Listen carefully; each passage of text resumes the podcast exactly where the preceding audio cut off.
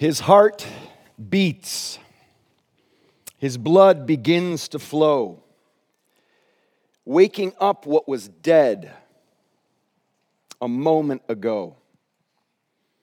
His heart beats. Now everything is changed. Because the blood that brought us peace with God is racing through his veins, and his heart beats. His heart beats, he breathes in, his living lungs expand. The heavy air surrounding death turns to breath again. He breathes out. He is word and flesh once more. The Lamb of God, slain for us, is a lion ready to roar. And his heart beats. He rises, glorified in flesh clothed in immortality, the firstborn from the dead, he rises. His work's already done, so he's resting as he rises to reclaim the bride he's won. And his heart beats. He will never die again. I know that death no longer has dominion over him. So my heart beats with the rhythm of the saints. As I look for the seeds the king has sown to burst up from their graves, I know, I know he took one breath and put death to death. Where is your sting, O grave? How great is your defeat? I know, I know he took one breath and put death to death. Where is your sting, O grave? How great is your defeat? How great is his victory? Amen. Those words by Andrew Peterson are powerfully encouraging and powerfully true this morning, as true as they have been since Jesus' heart began to beat again as it did. This most wonderful and desperately needed miracle really happened. 2,000 years ago, and it changed everything. All the hopes and fears of all the years were met in him, not just the night he was born, but the morning he rose from the dead. We've been thinking about Jesus as the man of sorrows for several weeks now, and he indeed is the man of sorrows who entered into our sin and our suffering and our pain and our sorrow and became the man of sorrows. He emptied himself, was acquainted with grief. He was tempted by sin. He was despised and rejected and smitten by God and afflicted. And Jesus indeed is the man of sorrows. His incarnation made him, although rich, poor, so that in him, through his poverty, we might become rich. Jesus learned obedience through the things he suffered, not at a detached distance from us, but with us and for us in our sorrow, in our pain, and in this cursed world. And Jesus' death was the ultimate display of his sorrow. Although being found in appearance as a man, he humbled himself and became obedient to death, even death on a cross. Jesus is the man of sorrows, and this world is filled with sorrow. I know mine is, I know yours are, and we need to know that Jesus understands. And Jesus doesn't save us from a distance, but he rolls his sleeves up and he enters into our pain and our sorrow and our suffering, and he gets his hands dirty and even bloody, saving us. Jesus is the man of sorrows. But this morning, we remember that great morning where Jesus rose from the dead and becomes not just the one who can relate to our sorrows, but the ones who can pull us out of the, those sorrows, the one who is also the man of joy. Jesus rose from the dead. He wasn't the first person to ever rise from the dead, but he was the first person to rise from the dead, never to die again. He is the man of sorrows. And that is what we are remembering today. Would you please open your Bibles to John chapter 16? We have a wonderful passage where Jesus is telling his disciples he's going to die and he's going to leave them, but he doesn't want them to ever start down the road of despair because he wants them to have joy even before the resurrection because he's so sure he will rise from the dead and conquer sin and death. John 16 has an amazing passage that gives us great hope and joy in the midst of the sorrow of life. You know, I, need, I just need to point out Dave and Karen Coons and their family are up there. They, they haven't been there for over a year. And they have been going through a battle with cancer for a long time now with the most amazing courage and faith and joy in the midst of great suffering. I've always said I don't need a book of illustrations on my shelf as a pastor at Grace. I've, I've got hundreds of them sitting in front of me, and certainly we have an amazing illustration of today's message sitting up there with a faithful family, walking in faith and joy in the midst of tremendous suffering. It's so good to see you, dear friends. We love you. We love you. Well, here's what Jesus wants us to hear this morning, just as much as he wanted his disciples to hear these words.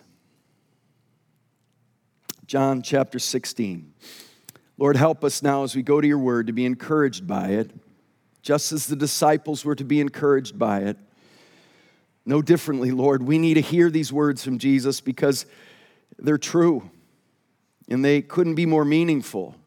And so we pray that you would change us, encourage us, bless us. For those watching uh, online, for those sitting here who've never tasted resurrection life, I pray this would be the morning that that it becomes a reality not just an idea. Lord, I pray we would all be powerfully encouraged to live victoriously in light of the fact that Jesus conquered all our greatest enemies. And so we pray that you'd use this time in Jesus' name. Amen. John chapter 16, beginning at verse 16. Jesus says, A little and a little while, and you will see me no more, no longer. And again, a little while and you will see me. So some of the disciples said to one another, What is this that he says to us? A little while and you will not see me. And again, a little while and you will see me. And because I'm going to the Father. So they were saying, What does he mean by a little while? We do not know what he's talking about. But Jesus knew that they wanted to ask him. So he said to them, Is this what you're asking yourselves? What I meant by saying a little while and you'll not see me, and again a little while and you will see me? Truly, truly, I say to you, you will weep and lament, but the world will rejoice. You will be sorrowful, but your sorrow will turn into joy. When a woman is giving birth, she has sorrow because her hour has come. But when she has delivered the baby, she no longer remembers the anguish for joy that a human being has been born into the world. So also, you will have sorrow now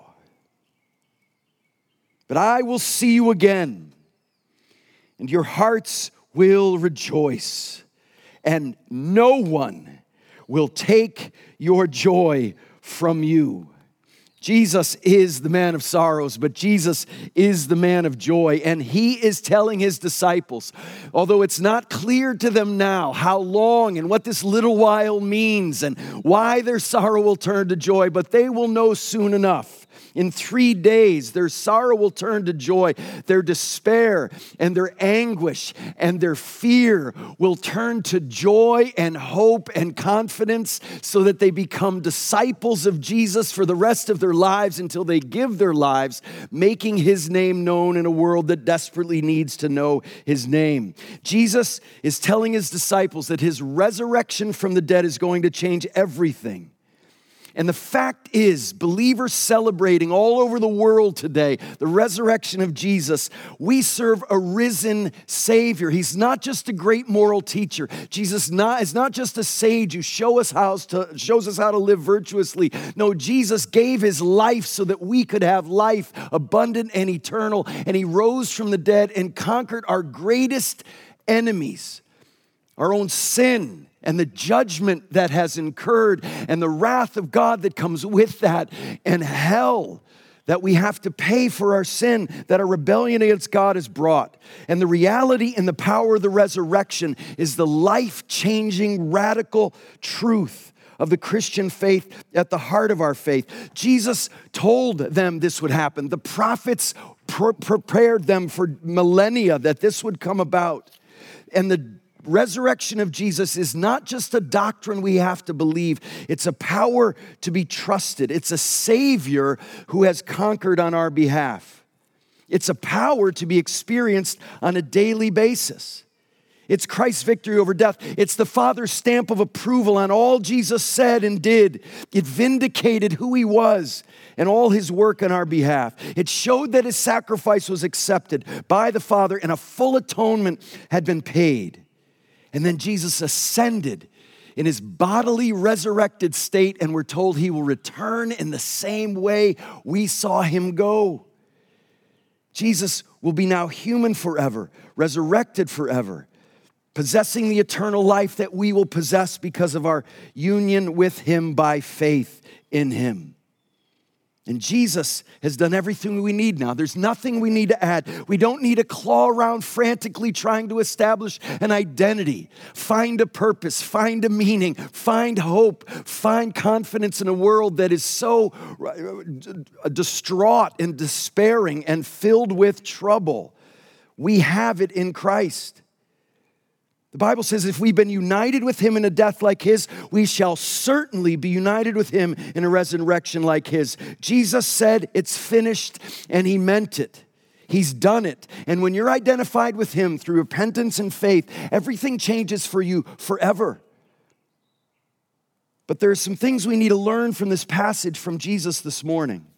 What does he tell us? He, said, he tells us first, one, sorrow is temporary. Sorrow's temporary. He says, in a little while. And you're thinking, a little while? What's this little while he's talking about? From God's perspective, what can seem like a very long time to us, from his perspective, is just a little while. Specifically, in this passage, the little while in verse 16 is referring to the three days they'll have to wait as they cower in a corner, fearing for their lives, assuming they will go to the same end Jesus did. And all but one of the apostles did exactly that through martyrdom. But Jesus says, in a little while, your sorrow will turn to joy. And they're trying to figure out what this means. But he says, in a little while.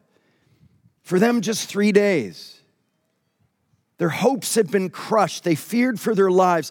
And here, like Paul, who's following in Jesus' teaching, he says, The suffering you're going through may seem so long and difficult and like you can't endure it. But please know from God's perspective, in light of what He is doing and has done and will do in Christ, it's a slight, momentary affliction. It's just slight and momentary. That's what Paul says in Romans 8. And you want to say, Paul, but this suffering feels so deeply. He knows that. Paul suffered. And Jesus was the man of sorrows. They're not speaking from some glib perspective that doesn't appreciate what we're going through, but it's temporary. But we also need to realize it's powerful. Sorrow is powerful in this life because it has a solution in Jesus, doesn't mean we minimize it or trivialize it or rush through the difficulty of it to the solution. No, for the Christian, we will weep and we will lament. Life in a fallen and cursed world that's filled with pain. And the Bible even teaches that those who are Christians, those who have the Spirit in them, will groan inwardly at a deeper level than those who don't. You see, because we Christians, we don't have the ability to try to explain away suffering, try to minimize it, to try to just make it a natural part of the evolutionary process or yin and yang and act like there isn't evil. We know there is. We know there's sorrow, we know there's suffering, and we know it's not the way it's supposed to be, and we know it's not the way it will be. And so we don't try to minimize it. We realize how powerful it is. And we realize that the world even rejoices over things that are causing this sorrow. That's what Jesus says, doesn't he? He says, it's, it's a little while, and you will weep and you'll lament, but the world will rejoice. See, this is one of the ways we are so and called to be so radically different than the world. Those who aren't walking according to God's ways, those who aren't depending on Jesus, may not even realize it, but they were, are walking the path to death. If you're not walking the path to life in Christ this morning, the Bible says you're on a path to death.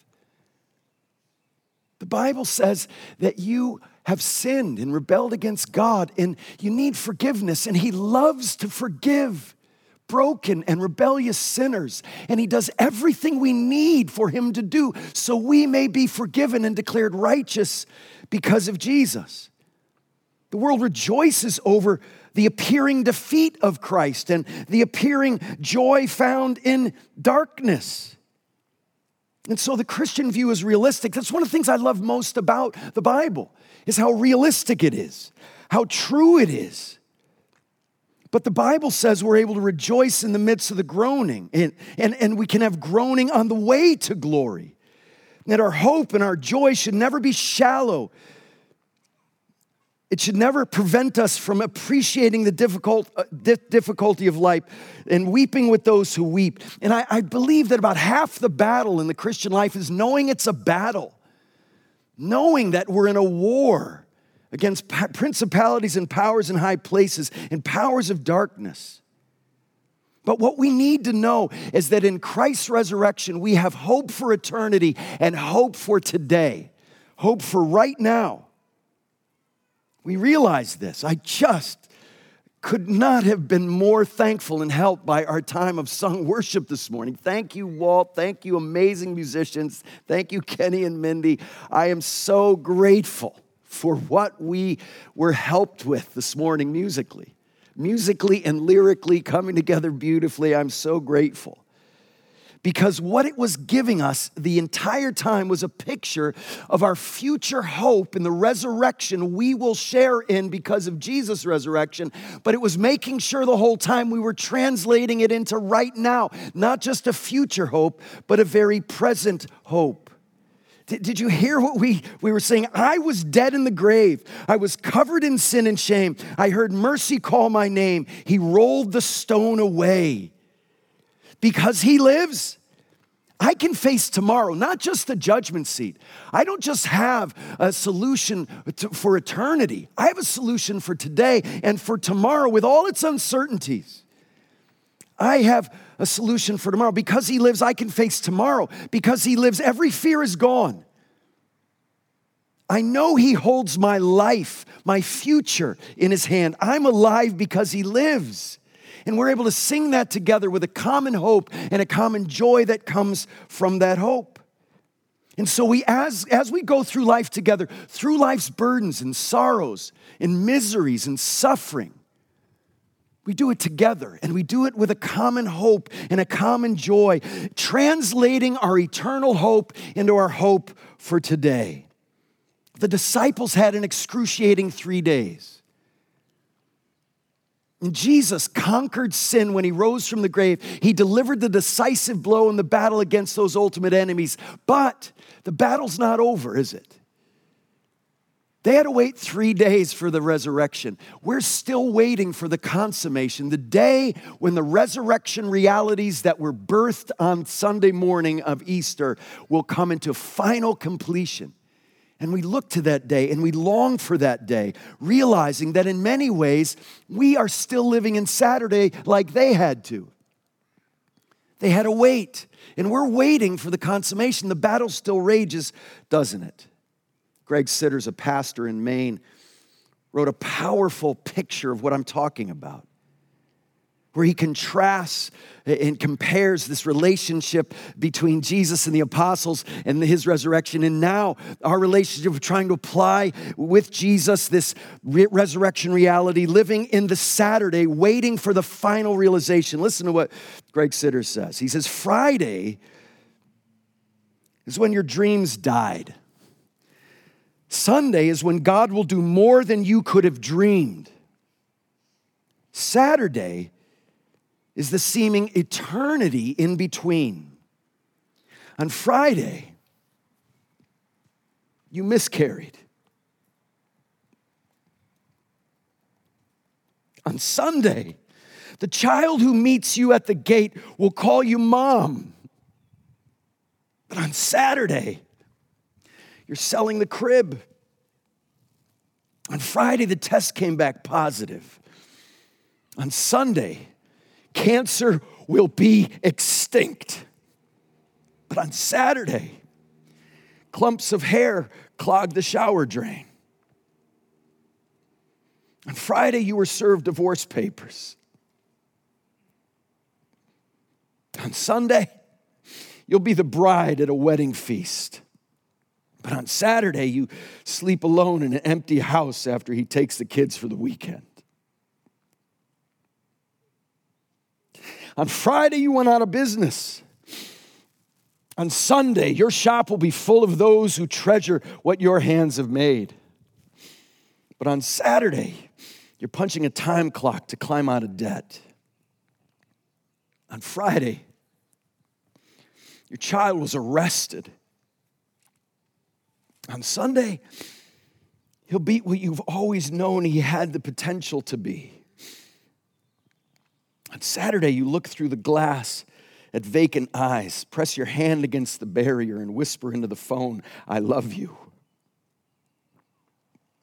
On Friday, you lost your home. On Sunday, you'll be handed the keys to a mansion. But on Saturday, you're concealing your grief as you try to make an apartment feel like a home for your kids. On Friday, your sin was exposed. On Sunday, the eyes of God will look at you and see nothing but righteousness. On Saturday, you wear a scarlet letter like a tattoo. On Friday, she died. On Sunday, you'll see her face, hear her laughter, and feel her touch. But on Saturday, you bring flowers to the graveyard and come home to darkness. Saturday feels like forever, but it's not. Sunday is forever. And that's the truth we're affirming today that the man of sorrows understands the difficulty. Whatever the details may be in this life, he understands the difficulty, but Satan hasn't given up yet. You know, I was never a wrestler and I never fought MMA. I often wish I had. I just think there's something so horrible and good about it at the same time. But but I, am always fascinated by people who know the sport of wrestling or MMA fighting. And there are certain, you know, there are certain things you can survive when you're in a wrestling match. But everybody who really understands wrestling knows there are certain moves that if you are gotten by that move, you're done. Just tap out. Don't even try to wait. Don't try to wait it out. You're not going to survive like a double arm bar, I'm told. It's either you tap out or your shoulder's dislocated or your arm breaks. Your choice. One of the most powerful movies I've ever seen, The Warrior, is, is about two, two fighters.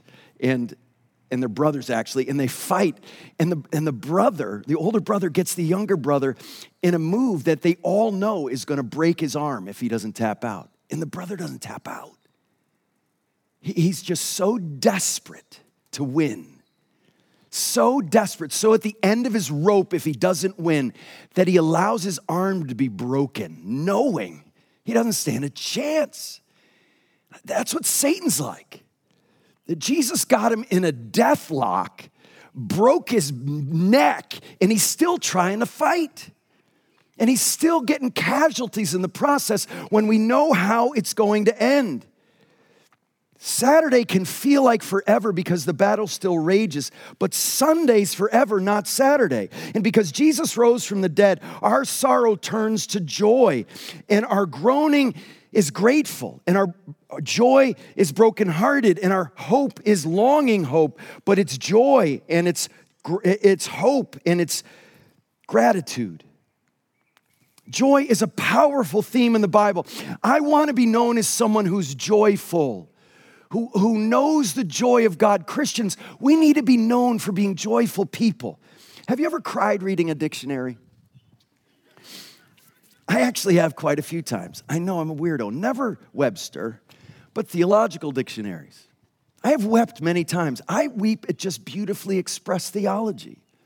And when it's beautifully expressed theology that's life changing truth, I'm going to read a dictionary definition for you. How's that? I trust you to, to really appreciate this. Listen to this definition of joy from the New Bible Dictionary. Get out your hanky. Joy is an essential ingredient of all true Christianity. It was a conspicuous feature of Hebrew religion at its best. The reading of a new edition of the law led to great rejoicing at the time of Ezra, who summed up the scene by saying, The joy of the Lord is your strength. The book of Psalms rings with the joy of worship, especially that associated with great Jewish festivals in the temple at Jerusalem. The New Testament is the most buoyant, exhilarating, and joyful book in the world. It contains a variety of words for joy, which occur a total of 326 times. For example, there's an exultant joy. Optimism is the mood of faith. Paul can exalt in God on account of the death of Christ. And in the Beatitudes, Jesus pronounces happy those who display certain characteristic. The most common root for joy in the New Testament is that which expresses, however, inward joy the message of the whole New Testament is good news of great joy for all people. Every New Testament writer has something to say about joy in one or more of its varieties. Luke's gospel is par excellence, which we're about to start preaching through. Yes. Here we go. Luke's gospel is par excellence, the gospel of joy. While Paul's letter to the Philippians, written through it, was from written though it was from prison, is a letter of joy. In John's letters, fullness of joy is stressed. First Peter touches, uh, teaches about joy and suffering.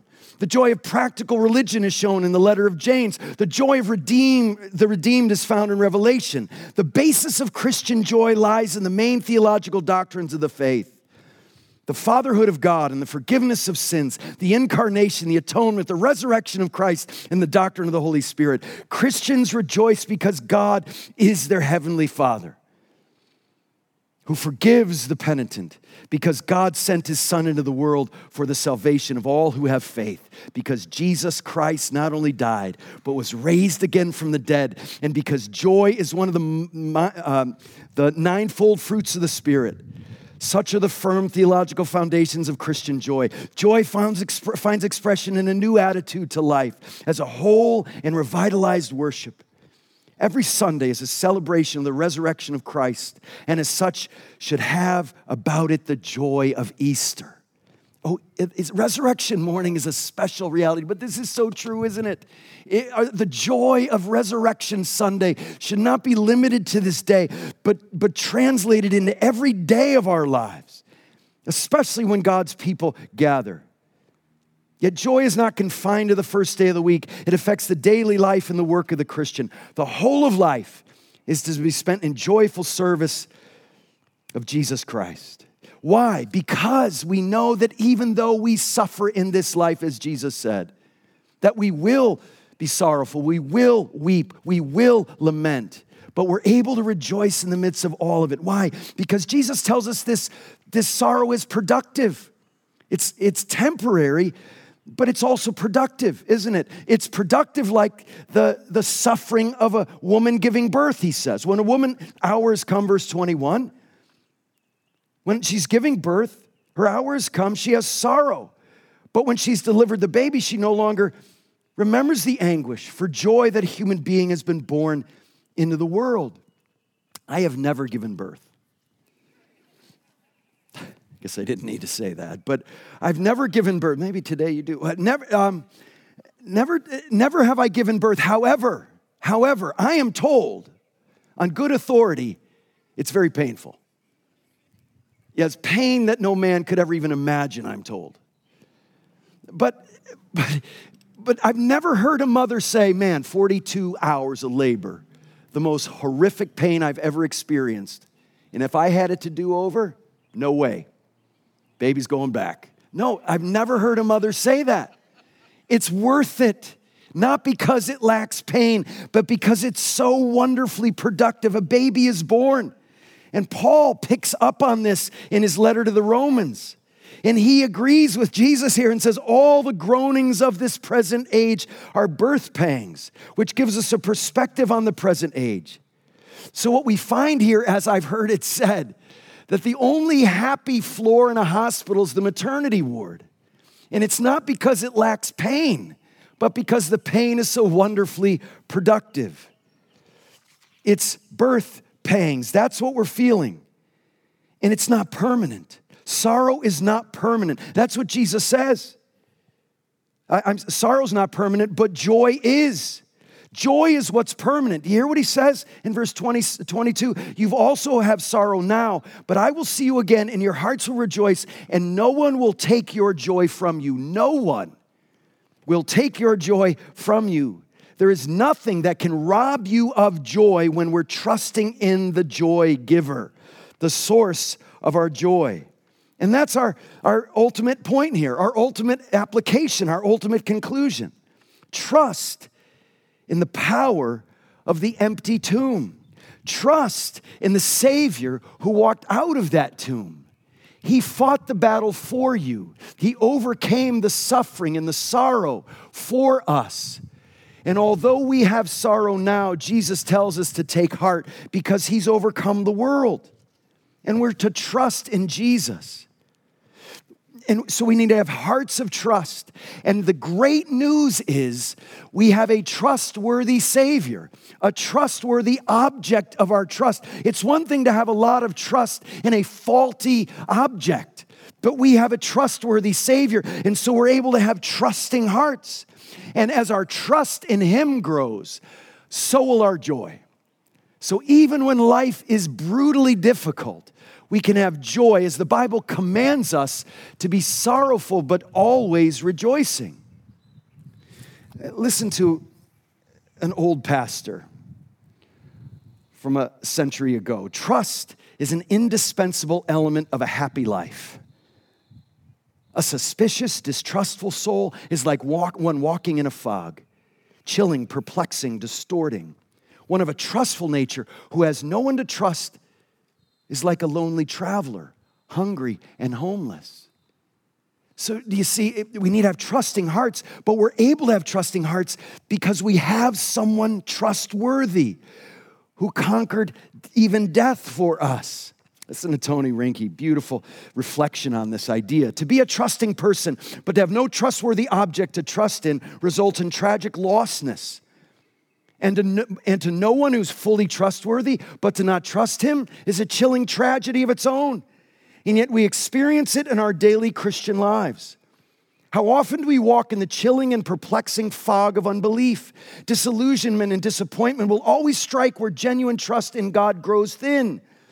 And that's why, we tr- when, that's why when trust is missing, joy will go missing. There can be no joy in God when there is no trust in God and no confidence in his all sufficiency. And this is why we all feel the inner battle for joy because we face a daily battle for faith. Our hearts are prone to trust in self and money and occupations and a spouse and health in our 401ks and other worldly securities or circumstances. And when our faith wanes and we no longer trust God, we're set up for a disastrous fall into spiritual dehydration. Unbelief in the Christian life is serious business. Joy will not grow where faith is absent. But listen to what Paul says we work with you for our joy, for you stand firm in your faith. See, Paul wants them to have joy. So, so what does he encourage them to? Faith. The, the primary thing we pursue is not, not joy, but the faith that produces joy. Until we have our confidence in God settled, what we call faith, our joy in God will remain elusive. Unbelief evaporates joy.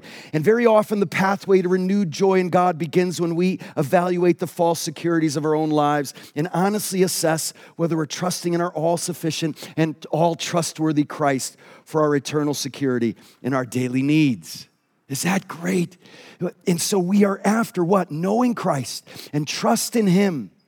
And then we will find joy. If we want joy, and I do, we find it in Jesus, increasing trust in Him. That's what our lives are about.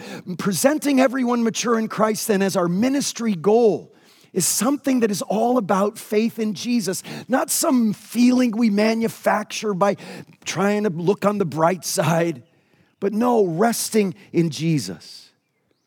Jesus says, I've said these things to you that in me you may have peace. In the world you will have tribulation, but take heart. I've overcome the world. Listen in Revelation 21. Then I saw a new heaven and a new earth. For the first heaven and the first earth had passed away, and the sea was no more. And I saw a holy city, a new Jerusalem, coming out of heaven from God, prepared as a bride adorned for her husband. And I had heard, heard a loud voice from the throne saying, Behold, the dwelling place of God is with man. He will dwell with them, and they will be his people. And God Himself will be with them as their God. He'll wipe away every tear from their eyes, and death shall be no more. Neither shall there be mourning, nor crying, nor pain any more, for the former things have passed away. And he who was seated on the throne said, Behold, I'm making all things new. Also, he said, Write this down, for these words are trustworthy and true. I began with quoting Andrew Peterson. Let me close with quoting Andrew Peterson. Come, broken and weary. Come, battered and bruised. My Jesus makes all things new. Come, lost and abandoned. Come, blown by the wind. He'll bring you back home again. Rise up, O you sleeper. Awake the light of the dawn is upon you. He makes all things new. Come frozen with shame, come burning with guilt. My Jesus, He loves you still. So rise up, O you sleeper, awake. The light of the dawn is upon you. Rise up, O sleeper, awake. He makes all things new. The world was good. The world is fallen. The world will be redeemed. So hold on to that promise. The stories are true that Jesus makes all things new. Rise up, O sleeper, awake. He makes all things new. Amen.